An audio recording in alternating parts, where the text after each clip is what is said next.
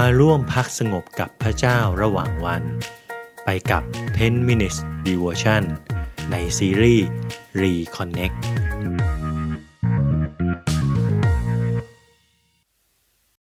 สวัสดีครับ พี่น้องที่รักในพระเยซูคริสต์ทุกๆท่าน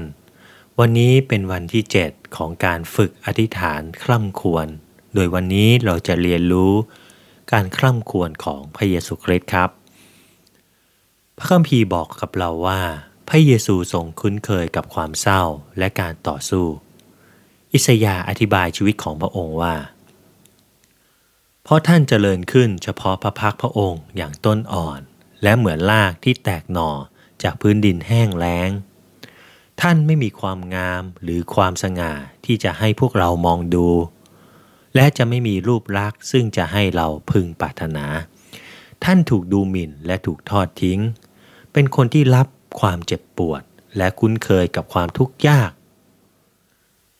และเป็นดั่งผู้ซึ่งคนทั้งหลายหันหน้าหนี ท่านถูกดูหมิ่น และเราไม่ได้นับถือท่าน แน่ทีเดียวท่านแบกความเจ็บไข้ของพวกเรา และหอบความเจ็บปวดของเราไป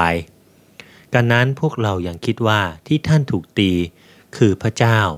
ทรงโบยตีและข่มใจท่าน อิสยาบทที่ 53 ข้อ2ถึง4ในตลอดระยะเวลาสามปีที่พระองค์ได้ทรงทำพันธกิจ พระเยซูทรงถูกเข้าใจผิด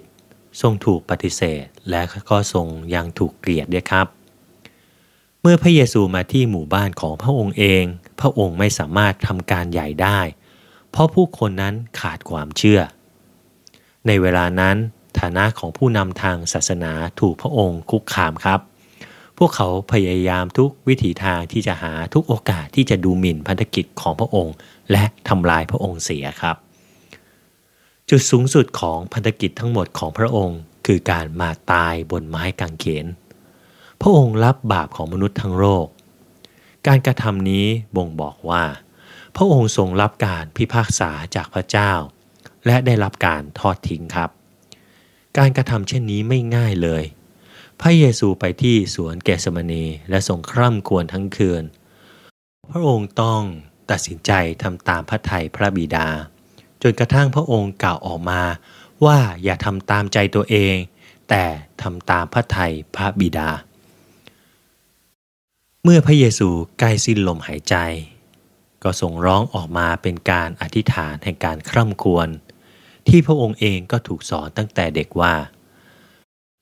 พระเจ้า พระเจ้าทำไมพระองค์ถึงทอดทิ้งข้าพระองค์